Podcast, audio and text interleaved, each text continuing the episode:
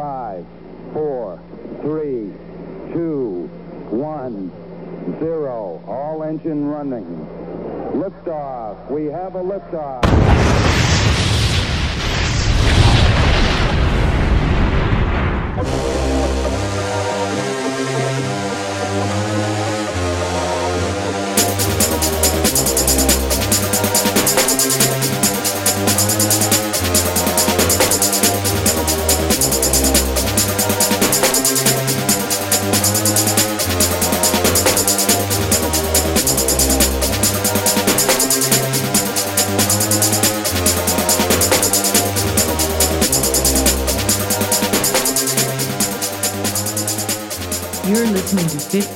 15 of Flame, the hottest podcast on the internet. All right. Hey, what's happening? That is the uh, cult of personality, of course. Living Colour, not to be confused with the show In Living Color. And they were kind of popular at the same time, which was a little weird. Uh, let's see what I got here. Let me get this out of here. That was last night's show. Thanks for hanging around and uh, waiting for me to kickstart this thing. The internet's been a little funky, I have to say. I'm going to have to uh, investigate restarting my computer so that I can not feel like I'm on a fucking dial up account. There we go. So I'm here with the man right here, the Astro Cat. What's going on, Astro Cat? How you doing today? You were kind of MIA last night. Yeah, you were. Until I thought about you. Yeah, I thought about you, and then you came in. You came over. I'm like, where the fuck is Jasper? I'm three hours into this show, and he hasn't even shown up. And you kind of sauntered in there towards the end. But I had to think about you. Jasper has a new resting spot. It's a laundry basket. So we uh, we moved the clothes out of the laundry basket and we put in You've got a Tempur-Pedic pillow in there now, don't you? You are really living the life. You're all spoiled now since your little sister lover left this realm. Almost got a kitten on Saturday, but I, I wasn't ready yet. Wasn't ready. Maybe when I uh, get back from the uh, little road trip coming up. You know I really want, Jasper? I want a dog. That's what I really want. I want a dog. Remember we tried that last time? Didn't really work. We had that little Ringo for a minute. I think it could be different now, though. I think it could be different because there's only one of you. There were two of you before. Now there's only one of you. If I got the right dog, it might work. Yeah, it might work. Plus, I think he'd be more loyal than you. You have, you have absolutely and utterly forsaken me for Joan now. That's what's happened. It's true. It's true. Rosie was loyal to me, and she's gone now. And you are just MIA when the doctor is around. What's going on, everybody? How is everyone tuned today on this wonderful Juneteenth day?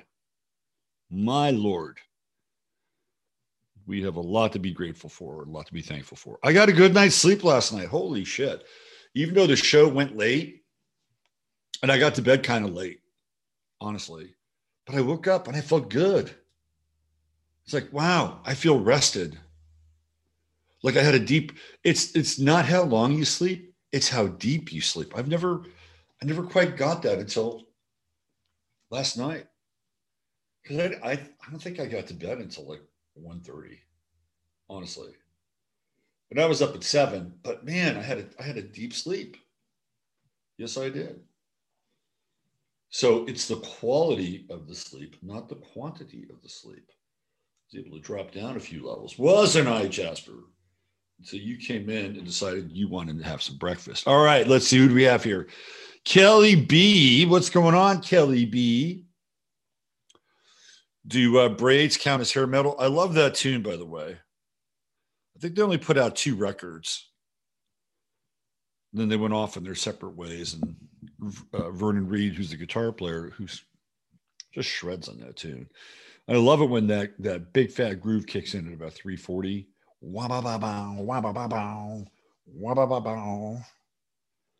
You have a cult of personality, don't you? You do. Uh, I met with Lady Artemis last week, and we are working on a line of merch. I'm late to the party, I know, but I just I can't be in the business of fulfillment. I can't like send shit out, so I've got to third party this stuff. And I think the third party fulfillment has finally gotten to a place where it's reasonable for you and reasonable for me. Uh, that you can start getting some products. So we're looking at two products initially and a third, hopefully not long after that. We've got a line of Jasper products coming. We have Jasper the Astro Cat coffee mug. Uh, we have some Jasper the Astrocat shirts. They're coming, right? Yeah. Then we're going to have uh, 15 minutes of flame. Uh, she's working on a new logo for me. And uh, so we'll have mugs and we'll have shirts and maybe even a cap if we can find the right cap. And then she's working on a Chattaria kind of logo piece with uh, more than likely sort of the silhouetted background of a Tartarian series of buildings silhouetted and then Chattaria underneath. And I think we'll do, if we can, we'll do mugs and shirts for that. So we got some stuff coming. And um, the talented lady Artemis is going to be putting that together. All right, who else do we have? There's a man, Tom. What's going on, TJ? Good to see you. Uh, here's Sony. Hello, Sony. Jonas, there she is. Uh, the lovely and talented one. Double B, Beth Berry. Checking in scrubbies. Need to dry off uh, and dress from enjoying the hot tub. Back shortly. That is a good life. There's my man, Maurice 100 we got to do a short film. My cigarette pack with Maurice. Not my dinner with Andre, my cigarette pack with Maurice. There was that movie, what was it called? Um, Smoke with Harvey Keitel. A bunch of other people. Yeah, it was okay. Wait, I didn't Wayne Wang direct that thing. All right, Wendy says, checking in. Hello, you beautiful one yourself. Uh, let's see, there's my man, Miguel. What's going on, Michael? Fran, hola, Fran, aka CC Jones. Uh, let's see, who else do we have? Anybody else? Anybody else? Anybody else? Anybody else? Uh, mm, mm, mm, let's see, Nicholas Grimm. Hey, what's going on? I know who you are now. Checking in from LA. The young wizard himself. Good to see you. Let's see who else we have. Uh, anybody else? Anybody else? Anybody else going once, going twice, going three times? I know there's at least one other person here where I haven't. No, I guess we're all here present counted for. Uh, it was late night last night. It went later than I thought it would. Uh, let's see. I feel like I'm watching an Asian film. I know, right? It's just like fucking weird. I'm sorry. It started happening last night. My dim sum with Robert. I'm not even going to look at myself. It's just too weird. Yeah, it started happening during the David show. And I think I just, I think I might need to just restart my computer. And um, I mean, it's always a good practice in theory, right? So we had a really good weekend, I have to say. We went to the uh, Went to the rodeo. Yeehaw. Jasper didn't go. I'm going to take you to the rodeo next year.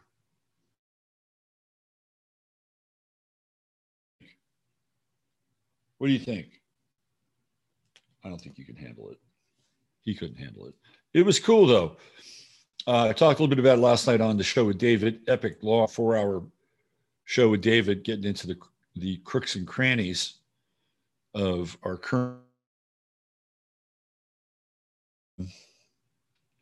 it was an interesting show very interesting show i always love having david on and we announced our event, or it's actually my event. I'm calling it my event, and David's attending.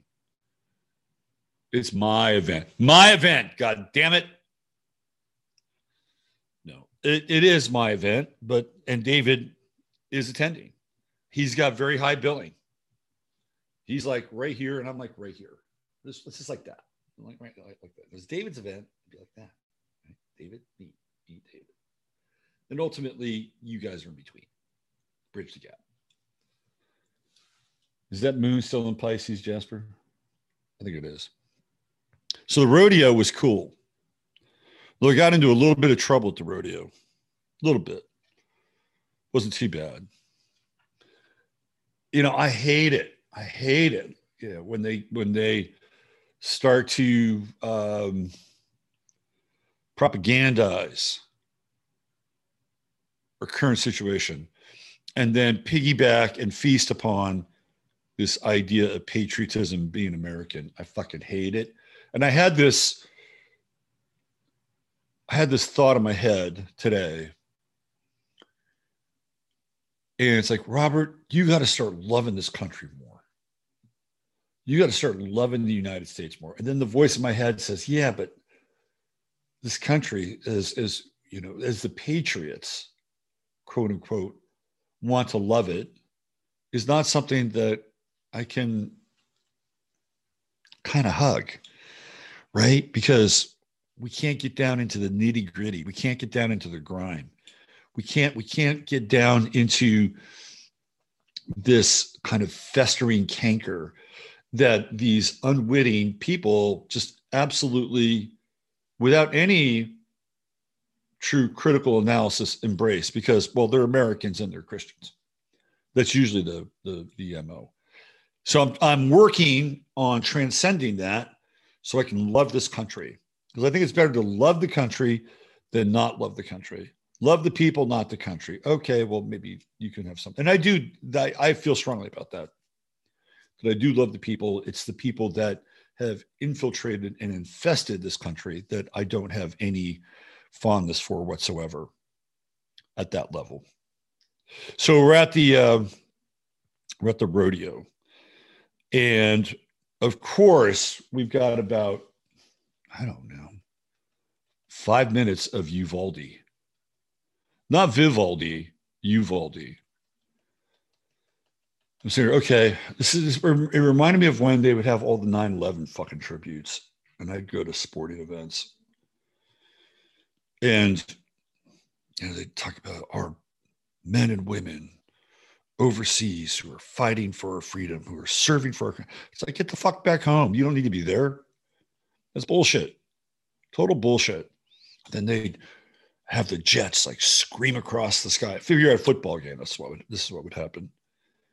And every every time that would happen, I would I would turn the other way. I've said this before. I would turn the other way. I would not participate with people because, you know, I guess if you just really drill down, you know, beneath these layers, you bust through something and then you've got you've got this this um, deeper understanding you get to the core of it you're okay okay I've gotten to the core of this, and I, I can I can embrace this. I can participate in this.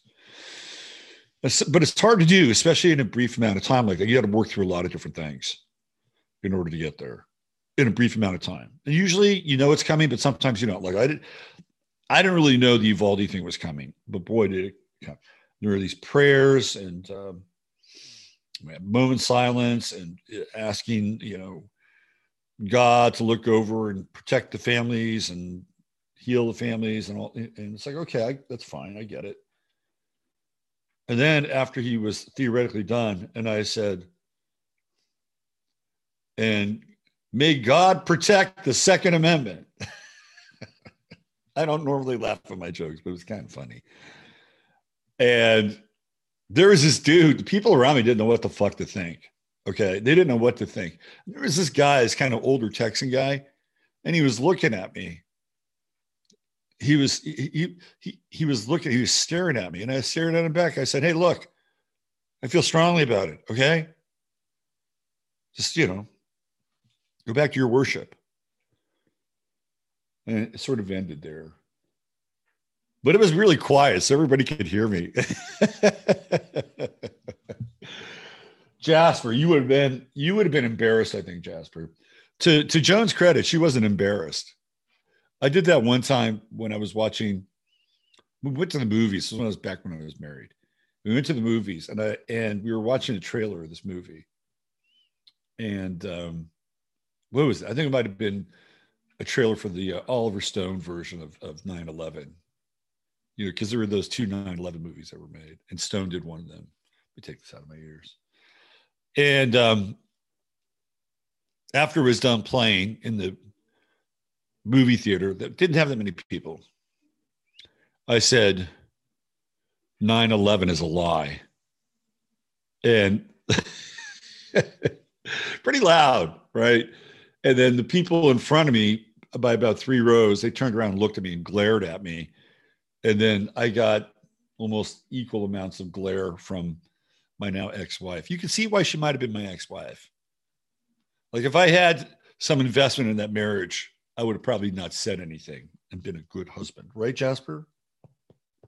Yeah, I know, right? Were you a good husband? You were a good husband, although you were a little bit of a narcissist, I think. No, you can't get on there. You can't. know what are you? What are you doing? This is this is not like the other operation. You can't get on my computer. You have to come over here. Come on.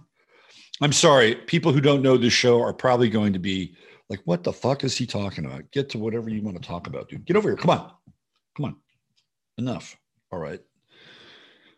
So, welcome to the show. Uh, we got a little business here because I do want to give some love and attention to True Hemp Science, which helped contribute helped contributed to my um, my sleep last night, my good sleep. It's quality, not quantity, right, Jasper? Although with you, it's both, I have to say. So here we go. Let's uh, just do a quick shout out here to my man, Chris, who is coming up with a new a new gummy, apparently. Can't wait for that to hit and that's uh, True Hemp Science. Of course, if you spend, this is a good investment now. Let's talk about why it's a good investment. Number one, you're getting products that can help you. That's number one. Number two, you're supporting an American business. That's number two, right? We love that. Number three, you're also supporting the show. So you're getting benefits three different ways. It is a menage a trois of benefits and uh, I highly recommend his product, especially after last night. Wow, did I get a good night's sleep? So there you go, True Hemp Science, and that is truehempscience.com backslash ref backslash 23. And uh, 15 mins is your code. Type it in. You buy enough, you get some free goodies. That's how it works. And I think uh, we're going to do a show here pretty soon uh, at uh, actually on location at True Hemp Science. I think that'll be cool. We'll do a True Hemp Science show. This Friday, going to be a great show. This Friday, we're going to have uh, Russ Winter. He'll be back on. And um, he'll be in the first hour. And I think the second hour, Mark Malone, not the ex Pittsburgh Steeler quarterback and announcer, but uh, Mark Malone, who is quickly becoming a uh, rock star in the Patriot movement. It's really funny because Mark was aspiring to be a bit of a rock star when he lived in England. He played in the band and well, I think they played, I think he was into like sort of new metal or something like that. That was his thing.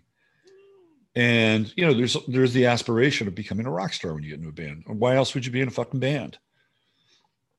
Unless you're gonna be a, a rock star, right, Jasper? You're kind of a rock star. Who would you be? Who would you be? You're like a cross between David Lee Roth and Meatloaf. Yeah, that's what I think. David Lee Meatloaf. Somebody called me Meatloaf one night. Oh, it was one of the most embarrassing moments of my fucking life. I was in a bar in New York. And, you know, it was one of those New York moments, one o'clock in the morning, whatever. And I had long hair then, really long hair. And I was working out, but I was also drinking. So I, I was pretty, I was pretty thick. In fact, there there's a picture I think with me and my mother and my father from that trip. And I mean, I'm yeah, so it looks like a completely different person. Anyway, I go into this bar and you know, I've had a few drinks. It's late.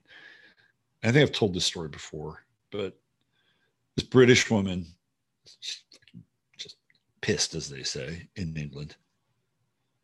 Yeah, meatloaf. I'm like, what? You, yeah, meatloaf. You mean the singer? Yeah, the singer. You're meatloaf. And I'm like, that motherfucker is fat and ugly. Jesus. I'm meatloaf? Yeah, it was disturbing. I'm not meatloaf now. Okay. I'm not meatloaf now. I'm more like single patty now. Yeah. More like prime rib. All right. Let's uh let's talk about what we're going to talk about. If you're listening to the podcast, welcome. Glad to have you here. So I've been thinking more and more and more about the trans thing. And that that that video of Peter Boghossian is just burned into my brain. You know, you watch 60 minutes or something like that, it'll affect different people differently. Like some people go, "Oh wow, he's really cool. He did a good job of staying calm." And I'm like, "Yeah, he did," but there was more there. There was more. And one of the things that came to my attention with that video is the cultic behavior, which is why I played Cult of Personality. Although with that crew, it was the cult of no personality. They have no personality. You know, it's very extreme. It's a very extreme expression of individuality because there is no individuality. They have a group consciousness, which is clear. But then they will dress in extreme fashions, which is why I have the uh, the thumbnail, the graphic for today's show. They're extreme. They're extreme fashions, or they're extreme expositions of the so-called self. And it's this bizarre in it's this bizarre inversion, right? So inside, where you're supposed to have your roots and connections to being an individual, an individual being somebody who's gone through the process of individuation and has had some degree of integration between their masculine or feminine, and their dark and their light, right? David David got in this a little bit last night, which is the alchemical um, synthesis of self, right? But they don't do that. They, no, the, the the personality is a construct, which is weird because they talk about things like social constructs. They, they we're talking about a specific group. They talk about reality as social constructs. Well, this is a social construct, and this is a social construct. And if you're a man, well, that's just a social construct because at birth, well, they you have a penis, so they named you a man. Okay, the logic behind that is both absolutely ridiculous and brilliant at the same time. Because when you think about it, like in a weird way, it does make sense. It's like, oh, yeah, like somebody just used that name, but you may not. Like they decided that that was going to be the. What if they flipped it around? What if they said, okay, well, you have a penis and you're a woman. And then you don't have a penis, well, you're a man. See, the language becomes the social construct, and they begin to understand that. And so they rebel against the social construct just because it is the etymology or the root or whatever these things are. And, and we have this wonderful discourse, of course, in the uh, Western system. Other places, you're not going to have that discourse. You're not going to have that discourse in China. Oh, no. You're not going to have that discourse in, let's say, Iran. Oh, no. You're certainly not going to have it in Saudi Arabia. You're not even going to have it in most of Africa, right? That is just a it's just a non-starter. But here, oh my God, we can spend countless hours dissecting and debating, you know, what is and what isn't, because we have so much important time in our hands in order to do that. But I understand where they're coming from. You change. What are you doing? Oh my God, he's going into a, a new cubby hole. All right, enjoy your time in there. It's a little weird. I don't know what he's doing. I have one of those uh, like IKEA black bookshelves with CDs in them, but only one only one level, like the bottom. Oh, I can see why those CDs now are on the floor. It's because of you. He's found one of the cubbies. I think he's feeling insecure now that Rosie's gone. It's going to take him some time, I think, to heal. Anyway, I understand the language bit.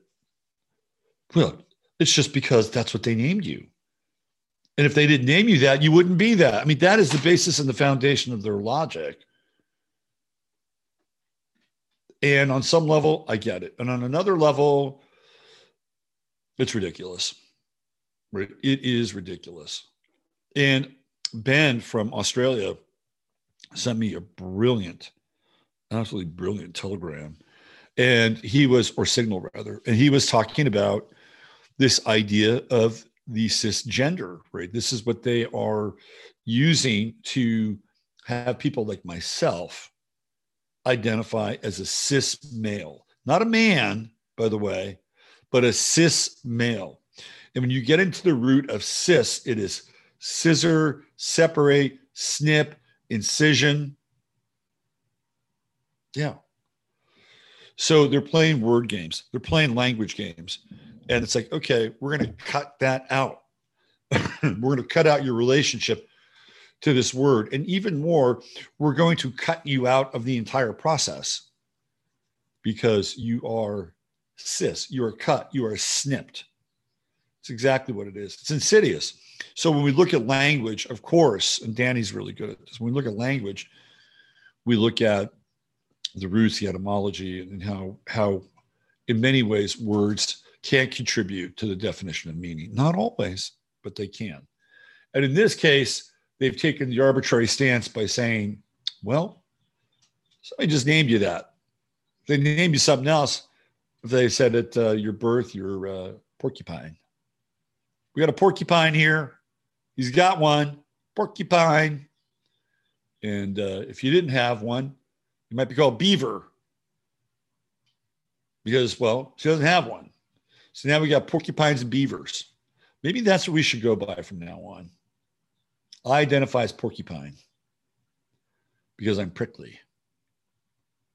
And uh, you identify as a beaver because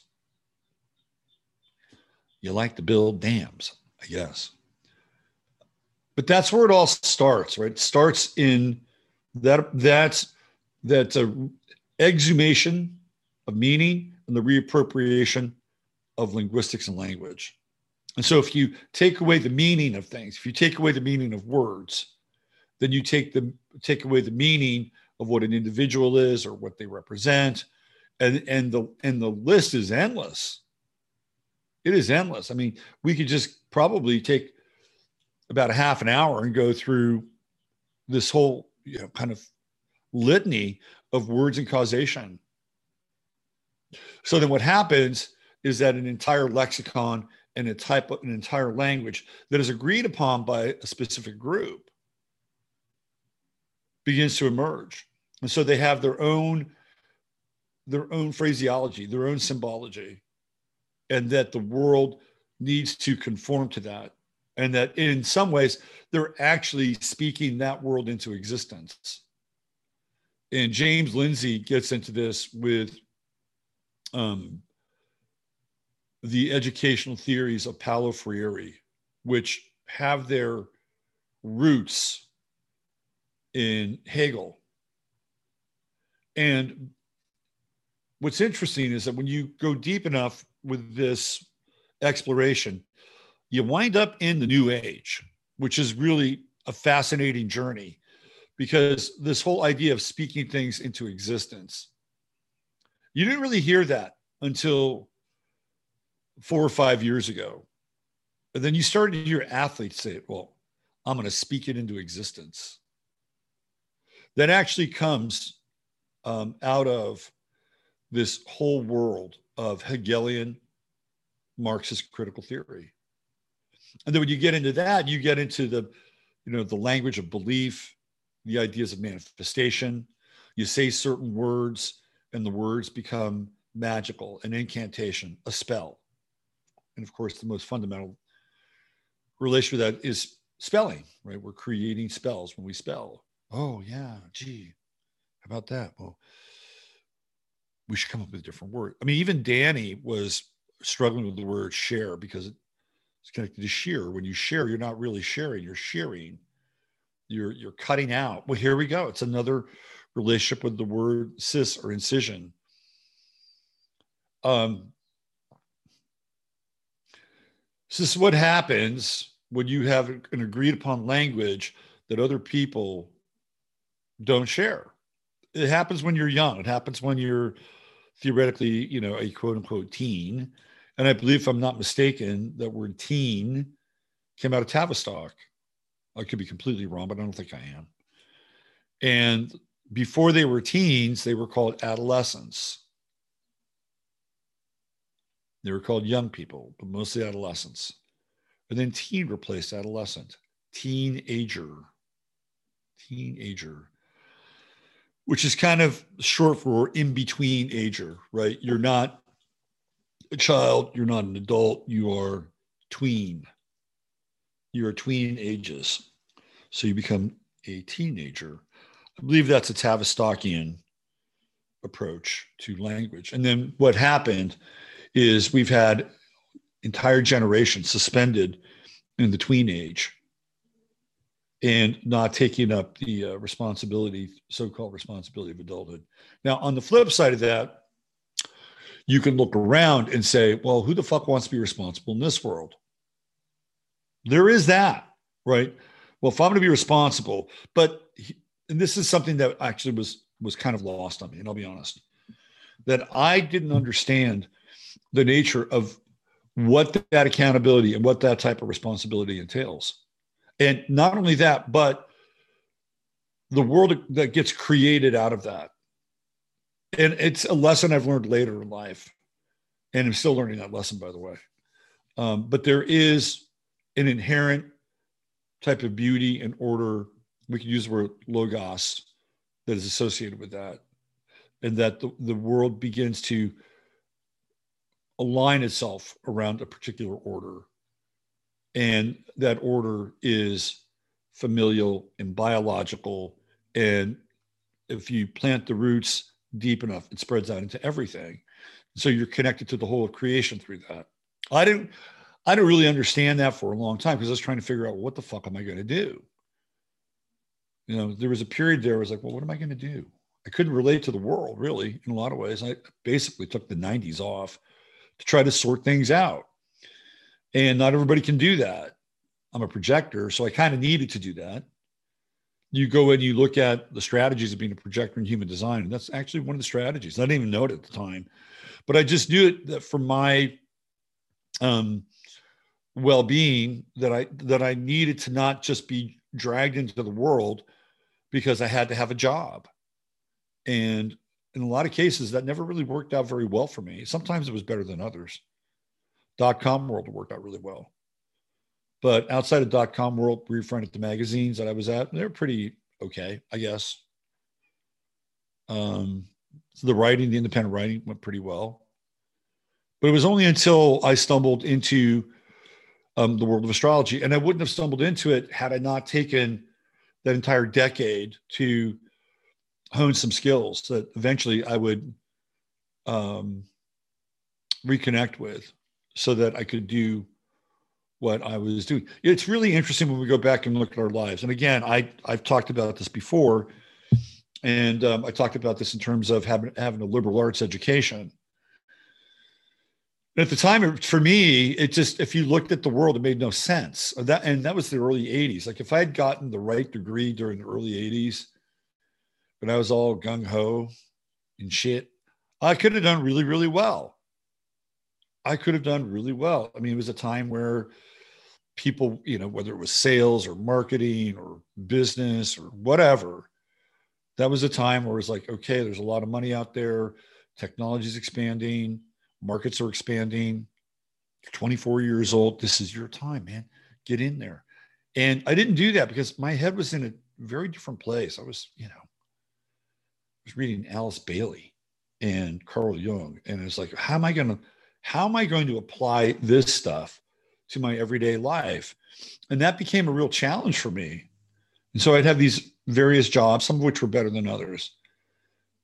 And I didn't understand, like I said, I've said this before, I didn't understand why I was getting the the English degree. And only later now do I understand it.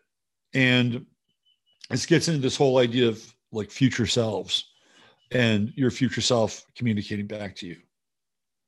And that you have, where you're picking up on vibrations and emanations from a time that you can't necessarily experience. But there's some kind of wisdom that is speaking back to you from another place. And I think that's ultimately what happened through various sets of various sets of circumstances. But bringing it back to what we're talking about today, um, I'm very interested now in understanding this cult that's been created because it really is a cult. It matches all the characteristics of a cult. So why don't we go over some of that? Let's just just just jump in here. Let's see how many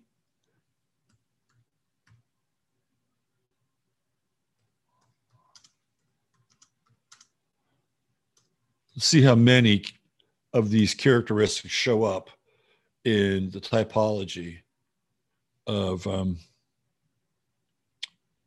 what we're talking about. Here we go.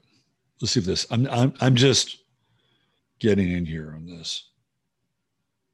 I'm flying. I'm. it's a pure instinct moment. Okay, pure instinct moment.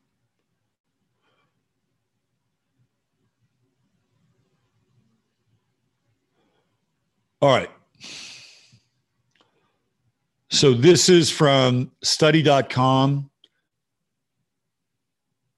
It seems to be perhaps a tad bit superficial, but we'll start here because they do have some some bullet points. Now, what's interesting about the the uh, trans cult is that they do not have a charismatic leader unless you consider Desmond to be a charismatic leader. And I don't. There is no charismatic leader, which is, in fact, there are no leaders, which is interesting. It's a it's a leaderless cult, and they, none of them tend to be very charismatic at all. Okay, now here we go. Ideological purity. Members are strongly discouraged from questioning the cult's doctrine and any doubts are met with shame or punishment. I think we can check that box.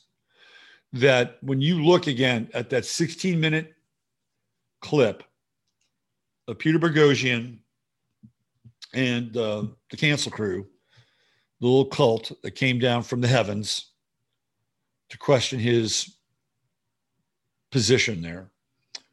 Uh, their position was that their ideas, their ideology, their concepts, their social constructs were purer because they were devoid of any contaminants and impurities of the dominant culture, which really is centered. The epicenter is the toxic male.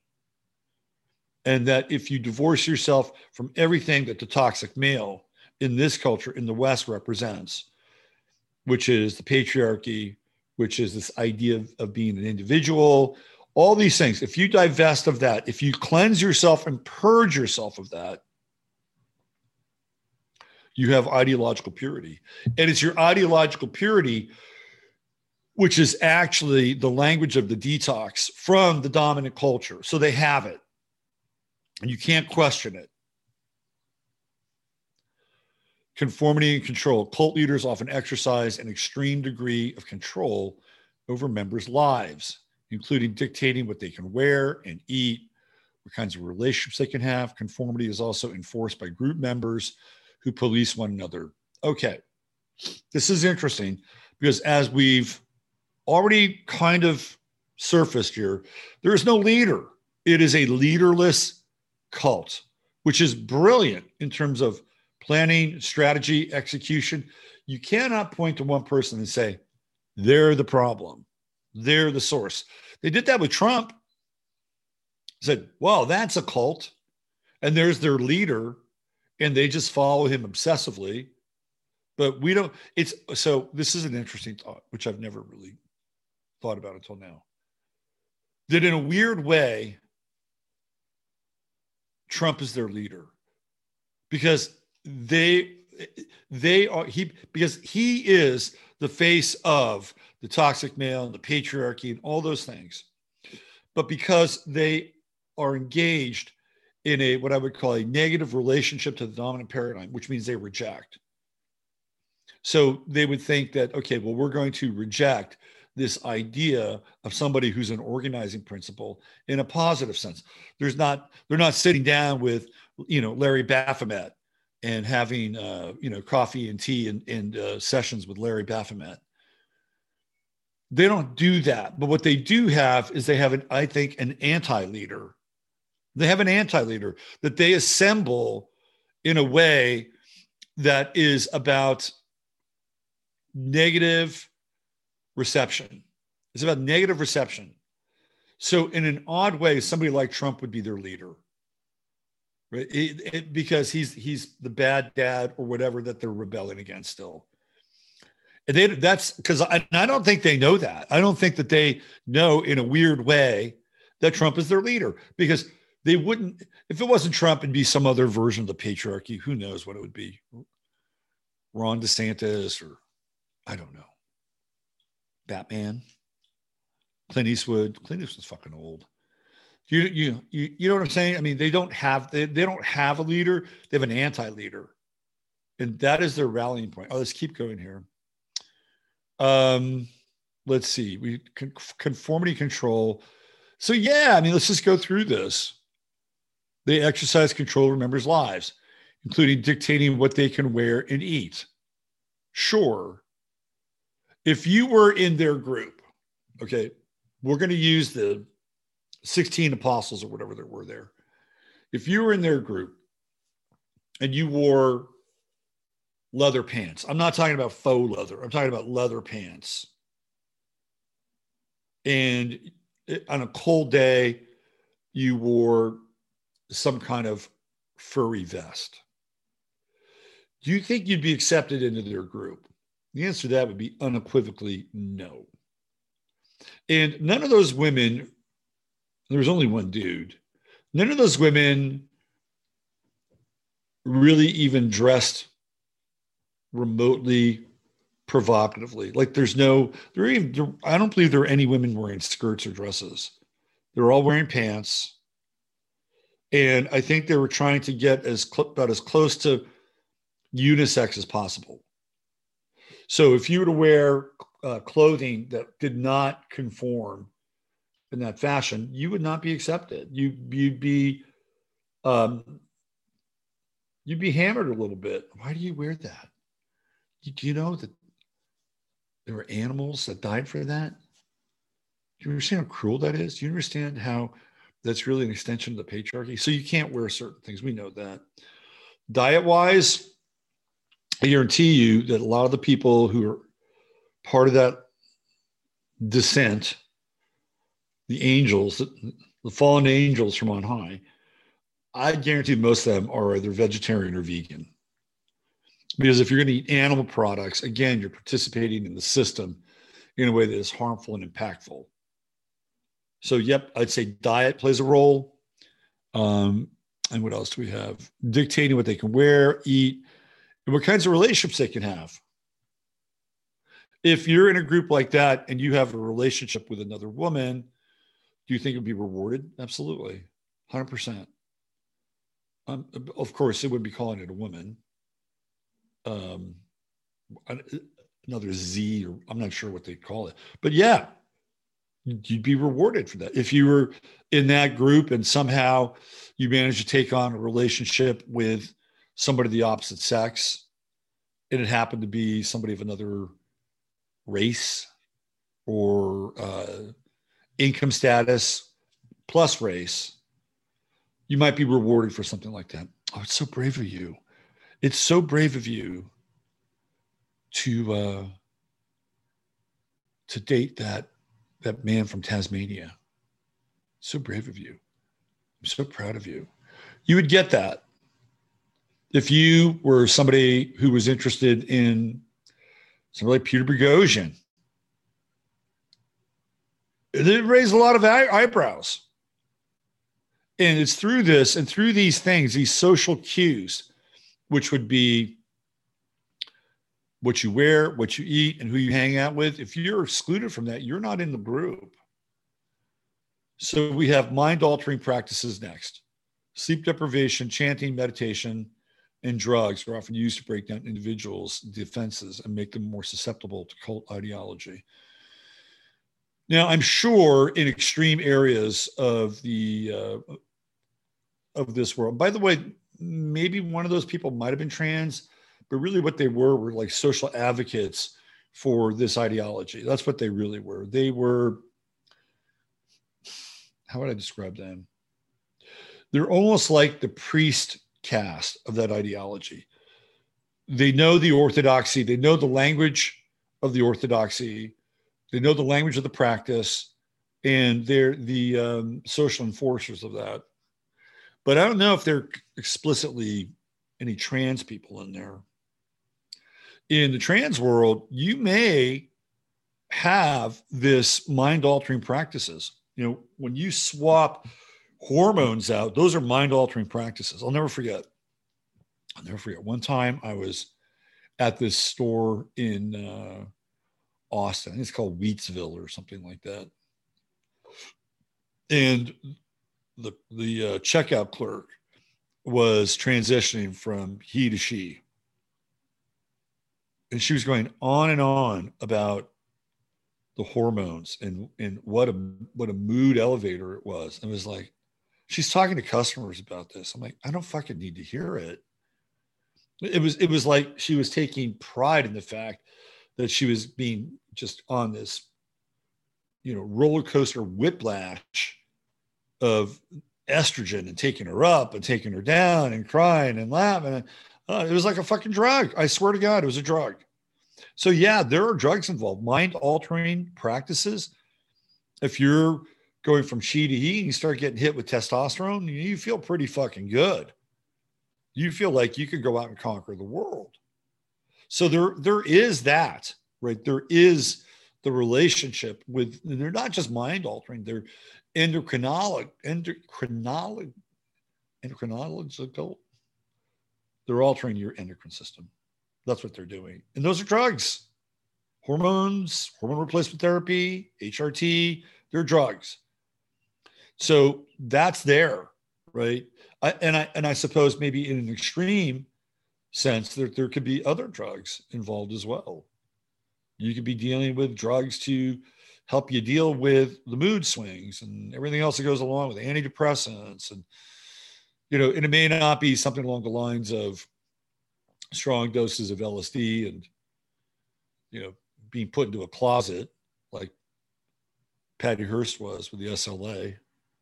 Um, but maybe not like that, but there are definitely drugs involved here. And, and I believe it checks the HRT or hormone replacement therapy box, especially when you're swapping. Um, what else do we have here? isolation and love bombing. It is common for people in cults to be encouraged to cut contact with outsiders, including those family members within the cult. New members are often subjected to love bombing, a practice where new initiates are showered with love and praise to bring them deeper into the cult and foster a sense of belonging. Look, do you think that that happens in this world? You're absolutely fucking right. It does. Oh, you're so brave. You're so brave. You have so much courage. Oh, I love you. I love you so much. We have to we have to stand together. I know exactly how you feel, right? I mean, how many times do you think people in that world have heard that? A lot. You get addicted to that. It's like, oh my God, these people really love me. They love me more than my own family loves me.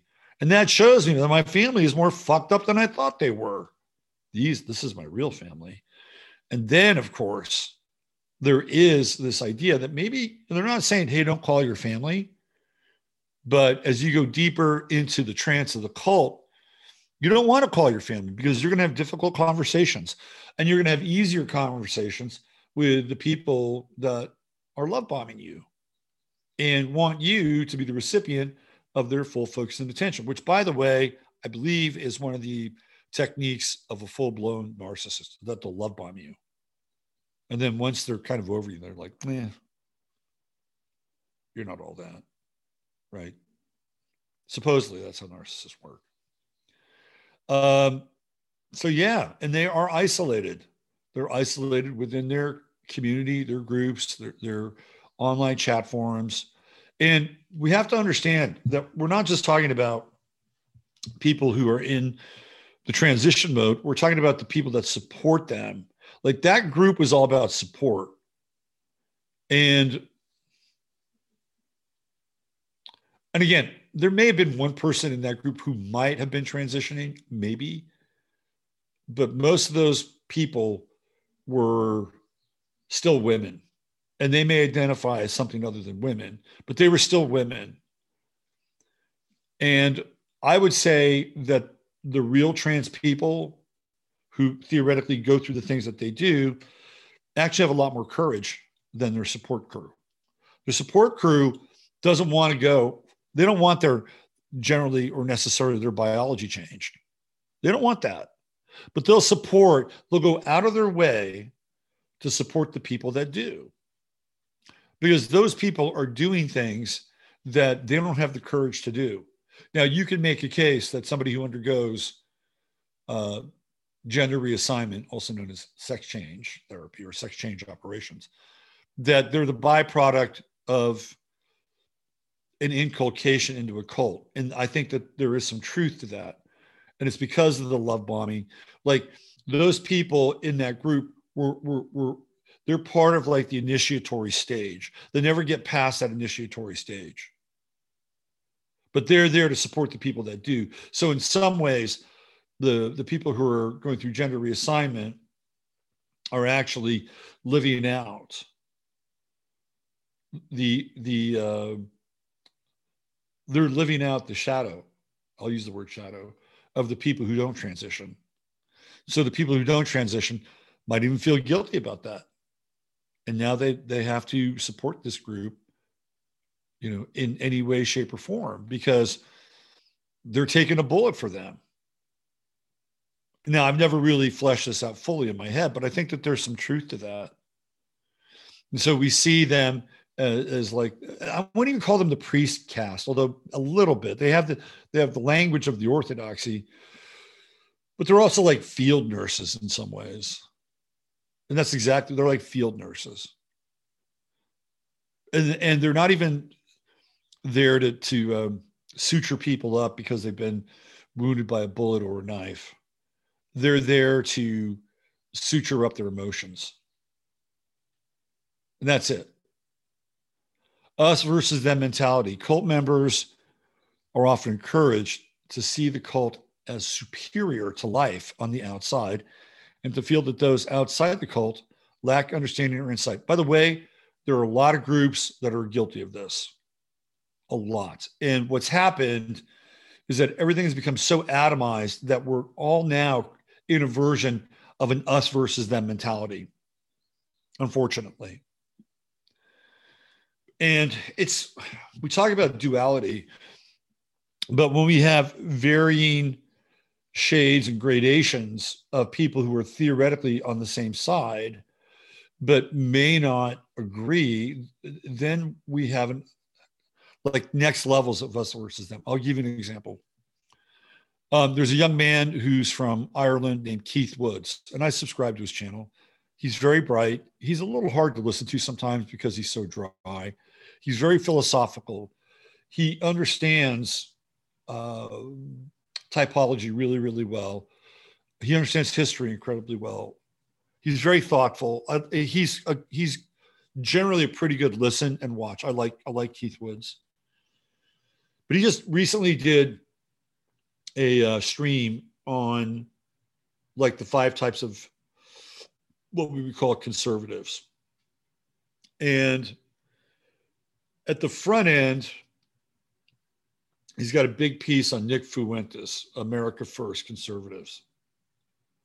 And he goes through all these varying gradations he gets into uh, the people who have left American First and started their own kind of group based on the fact that they don't like Nick Fuentes and that he's too reactionary, too polarizing. So they they tone down the message a little bit, but keep some of the memes. Then he gets into like the paleo conservatives. Um, then he gets into paganism, right? And these are people who believe in things like Norse gods and, you know, are kind of, uh, you know, semi-white nationalists, right? That's that's what inspires them. Then he gets into the black pill group, and the black pill is there's nothing left to believe in. They're completely nihilistic, and then and then there's another group. Well, I think it might be the the black pill, that everything is a facade, everything is a sham, everything is scripted. There's no. And I think that's the next group. The black pill group is is reactionary. They're reactionary, but they're reactionary in a, a liberal and progressive world. They just taken this position. And if the world was different, or if the world was hardcore Christian and hardcore conservative, that the black pill group would be Satanists. That that's just their normal position. And they just go to the extreme opposition. And then I forget what he called the second group, or not the second group, maybe the fourth group. And I think, or no, it'd be the. So I think there's there's six. So this would be the the fifth group. So he's got America First, he's got the America First spinoff. Then he's got the Paleo Conservatives. Then he's got the pagans, the black pills. Then there's then there's the other group that does believe everything is scripted. And I forget what the name of that group is, but this final group is called the schizos. Did you know that you may be a schizo? When you get into his definition of what a schizo is, it's like, well, oh yeah, they have crazy ideas around uh, things like medicine and diet and supplements. And I'm like, oh, well, that sounds a lot like me in some ways. So he does not speak highly of the schizos, which I thought is so you have a whole group of people in his breakdown of these conservative ideas, but they're not polarized, right? They are not in that group that says, well, you're on one side, I'm on, I'm on the other. No, we're actually kind of all on the same side, but because we have different buy-ins as to what we think reality is, um, we have different ways of interfacing with it, even though we may share core beliefs or um, core agreements, which is kind of a spinoff of the us versus them. Because even in the quote unquote conservative world or the truth world or the freedom world, you have these fragmented groups that agree upon something but not agree upon it. like you know would would Stu Peters talk about some of the same things that I talk about? Yeah, sure, probably. Alex Jones? Yeah, sure, probably. Would I lie myself with Stu Peters and Alex Jones? Absolutely not. For a number of reasons. So I wanted to just kind of get a little more specific about the us versus them and break it down because there there are fractal examples of us versus them. But i would say in the larger context clearly clearly that group was us versus them. And the them in that moment was peter boghossian. And he stood for everything he was symbolic of everything straight white male and you know, this one guy, the one guy, the one guy who was part of their group started uh, making analogies to the Jonesboro Church, which is this very extreme church. In, I guess where are they? Florida? Is that where they're from, or somewhere in the South?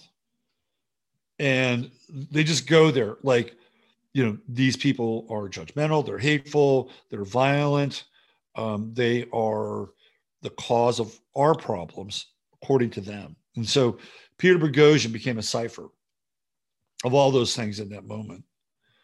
So they do practice us versus them mentality. You get rid of the them, and there's no problem. You get rid of the patriarchy. You get rid of male toxicity. You get rid of colonialism. You get rid of capitalism. You rid the system of all these things, and there's there, it's purged. There's a purge. But then what happens? They're in real trouble after that. By the way, um, apocalyptic thinking. Preparation for a supposed apocalyptic or cataclysmic event is a major characteristic of many cults, especially cult religions. Climate change. That's their apocalyptic thinking. That is part of the cosmology of the cult. Climate change is in there. Don't don't kid yourself. Like these people are embracing this idea that you know, at the at the far end of it, you have um, what is it? Uh, the uh, the Extinction Rebellion group, who are theoretically willing to die, and they do all all of these agitprop actions. The latest one being where there was a bunch of them on a motorway in Italy, and this guy got out of his truck and started dragging them off the freeway like this is all part of it. The whole climate thing is the apocalyptic um, metronome of their experience, right? The clock is ticking, and at some point, if you don't get the climate thing right, or we don't get it right, we're fucked. And who's who's responsible for the uh, high levels of CO two? Well, it's the us versus them. It's these guys. It's the oil industry. It's these fat cats. It's the uh, absurd dependence upon uh, quote unquote fossil fuels because they're not even fossil fuels. Uh, but they're able to identify them as the problem, get rid of them, and then you'll get rid of the threat to the environment as well. Simple, right? All right, time and energy. Followers are expected to dedicate huge amounts of time and energy and often money to the cult to the exclusion of their own lives, interests, jobs, and families. I think that that's probably true. And that um, they'll do things like political actions and dedicate their time for that. Um, they may uh, volunteer at the uh, crisis center or at the shelter, or they may volunteer uh, their time on the transphobe hotline or something like that. So there is um, a high degree of participation in group participation, usually outside of their required activities, required in this case being going to Portland State and getting a degree in social studies or social work. All right, so this whole idea of how cults start.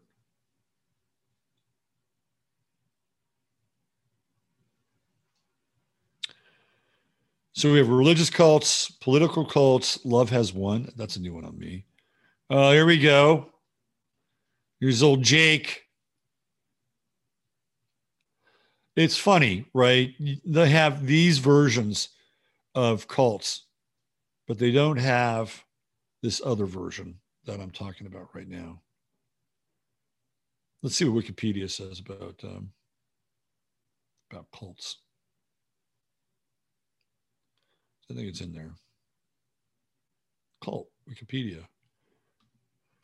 This is interesting. This will be the uh, the mainstream prescribed description here. Look at that. They've got this highlighted.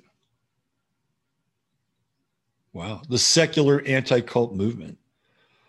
Specific factors in cult behavior are said to include manipulative and authoritative mind control, authoritarian over members, communal and totalistic organization, aggressive proselytizing, systematic programs of indoctrination and, and perpetuation in middle class communities. Why is this fucking highlighted? And it's in lavender. This is interesting. Reactions to the anti cult movements. So we're not even talking about, okay, that's pretty far down the line. I just clicked onto that. Look at that. The Ayn Rand Institute, LaRouche movement. They'll give you every definition of a cult except the one I'm talking about. They would not, they would not describe what I'm talking about as a cult. Not at all. Okay.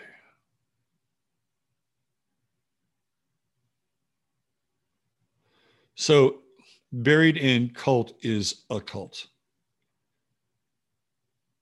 And they get into it right here, first, first sentence. In modern English, a cult is a social group that is defined by its unusual religious, spiritual, or philosophical beliefs and rituals, or its common interest in particular personality, object, or goal.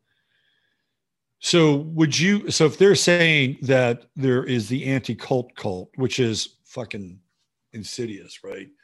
So by me taking a uh, critical view of cultic behavior as displayed by the Portland 16, and then the attendant cultic behavior of a group of people who are being uh, literally courted and seduced and groomed to be a part of a particular cult, that I am part of a cult. It's kind of fucking brilliant if you think about it, but I'm not really part of a cult. But that's what they're framing. It's like they're they're they're defining what the narrative of what a cult is. It's exactly what they're doing. They're defining the narrative of what a cult is. And an anti-cult and an anti-cult cult happens to be a cult. Even if it's an anti-cult, it's like what a mind fuck. Total mind fuck. All right, we're gonna we're gonna explore more of this. And because I'm very interested in what's how this has all been shaped, um, how the message has been broadcast, how it is now, in a lot of ways, resembling a culture of conformity. If you don't conform to this idea, this model, this application, oh, my hat just fell. That was interesting. Maybe it's my old man. Uh, if you don't if you don't conform, then you're you're on the outside. You're on the outside, and you may not survive what's coming because what's coming you'll need somebody you'll need other people you'll need the group right? There is that. So this is going to be kind of an ongoing theme of exploration over the next few shows. We might even take it out a week or so because I find it very interesting. And the, the phenomena of what we're experiencing now. And I don't think we can pin it down with just um, one causation. I think there are multiple factors leading into this. And we I kind of got into it a little bit with David last night. Um, you know, I started to talk about transgenic the transgenic modification with food because we have no idea what's in the food. And I remember the first time I read about uh, transgenic foods, you know, it it blew my mind. I mean, I thought, you know, we're kind of screwed here because I understood the implications of it. That they could insert a particular species of fill in the blank. And um, it would theoretically become part of you. So they could easily begin to insert insect DNA into the food we eat for you know whatever reason. Like for instance, I'm just thinking off the top of my head. Let's say there's a type of food who has a particular pest that goes after the food. But that pest has a natural enemy or predator, and maybe it's in the insect world. So the people who are in the business of genetically modifying that food could say, well, why don't we cross splice a gene from this insect so that when these insects approach the plant, they believe that instead of the plant, they're approaching the thing that threatens their survival. So they'll stay away from it. You don't think that that's happened? Give me about 30 minutes on the internet and I'll find you a case of that. And I'll find you, maybe that's what I'll do tomorrow is I'll, I'll go through a list of, you know, transgenic foods. They don't always tell you what's in these foods. But if you're eating a food that's been modified and has some kind of an insect gene in it, you're going to be part of the hive mind. The hive mind will be inserted into you by the food that you eat, plain and simple. Like it becomes a genetic component of that food. And we got into it a little bit last night with David. All right, why don't we uh why don't we end her here today? Um so okay, housekeeping business. Uh, tomorrow, I promise you, if you're interested in coming here on July 2nd for the meetup, M E A T up, I'll have a link. Um, it's super simple. If you want to, you, you could make reservations in town, Fredericksburg. Um, if you want to pitch a tent on the property here, you could do that. Um, I think I'll charge $25 and it'll just be for, you know, food and a beverage. And I'll have that link. And so if you click on that link, you want to come, there you go. Pretty simple, right? Pretty simple. There'll be instructions. I'll send out an email. I'll have that tomorrow. And then the link for the rooms I'm going to get today. And if you're interested in coming in October, I highly suggest you get a room now. Because once David's people get a hold of those links, those rooms will go. So if you want to stay in the hotel, get a room. Um, that doesn't mean you can't go. There's plenty of places in the area. You can stay at a B&B. You can stay at another hotel right? You can still be a part of what we're doing, uh, but keep in mind that it will be similar to other years where the price of the event will include meals, will include the rental of the facility, and it will include um, the things that we provide like refreshments, day snacks, uh, and more than likely, it will include an offsite rental because David's going to do some live music. And I'm not sure we're going to be able to do that at the hotel because it could be loud. I'll talk to Jana. We'll see.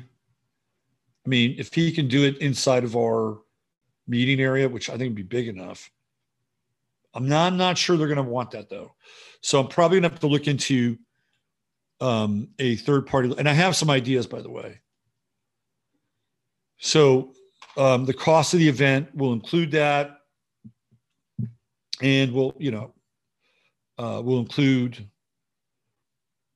you know just going to be straight up. David and I need to make some money, and we're not going to gouge you. I promise. It will not. It will not be gouge city because I know that it's not easy for people to attend these events. They have to fly, they have to drive, they have to get here. It's already a financial commitment. So I try to keep the price as low as possible. When I plan your meals, I try to find meals that are going to be cost effective, right? With the whole day snack thing, we go out, we shop for you ahead of time. Uh, we go to Costco, we try to get the absolute best stuff we can for the best prices possible. So we're always looking for ways to you know, keep the cost low. Um, I'm not sure we're going to come in at. I have a feeling we're going to get between 50 and 60 people this year with David being around. So I think it's going to be fun. It's going to be a dynamic time. And I'll have, um, I should have the links for the rooms. If you want a room, yeah, I'm going to, I'm going to, I think I'm going to take the, um, you know, I think I'll take the permissions off of the 11th house uh, telegram page so that anybody can jump in. We'll do that for a while. I think it's better than just starting a new page. So we'll do that. And then if you're interested in trying to connect with somebody and want to share a room or whatever, you can figure that out in there. All right. We're out here. Jasper, do you have anything to say before we go? I guess uh, cat's got his tongue. All right. Use your head in order to discern what's real, your heart to set what's possible. I'm Robert Phoenix. Take good care. Um, we'll see you tomorrow and bye for now.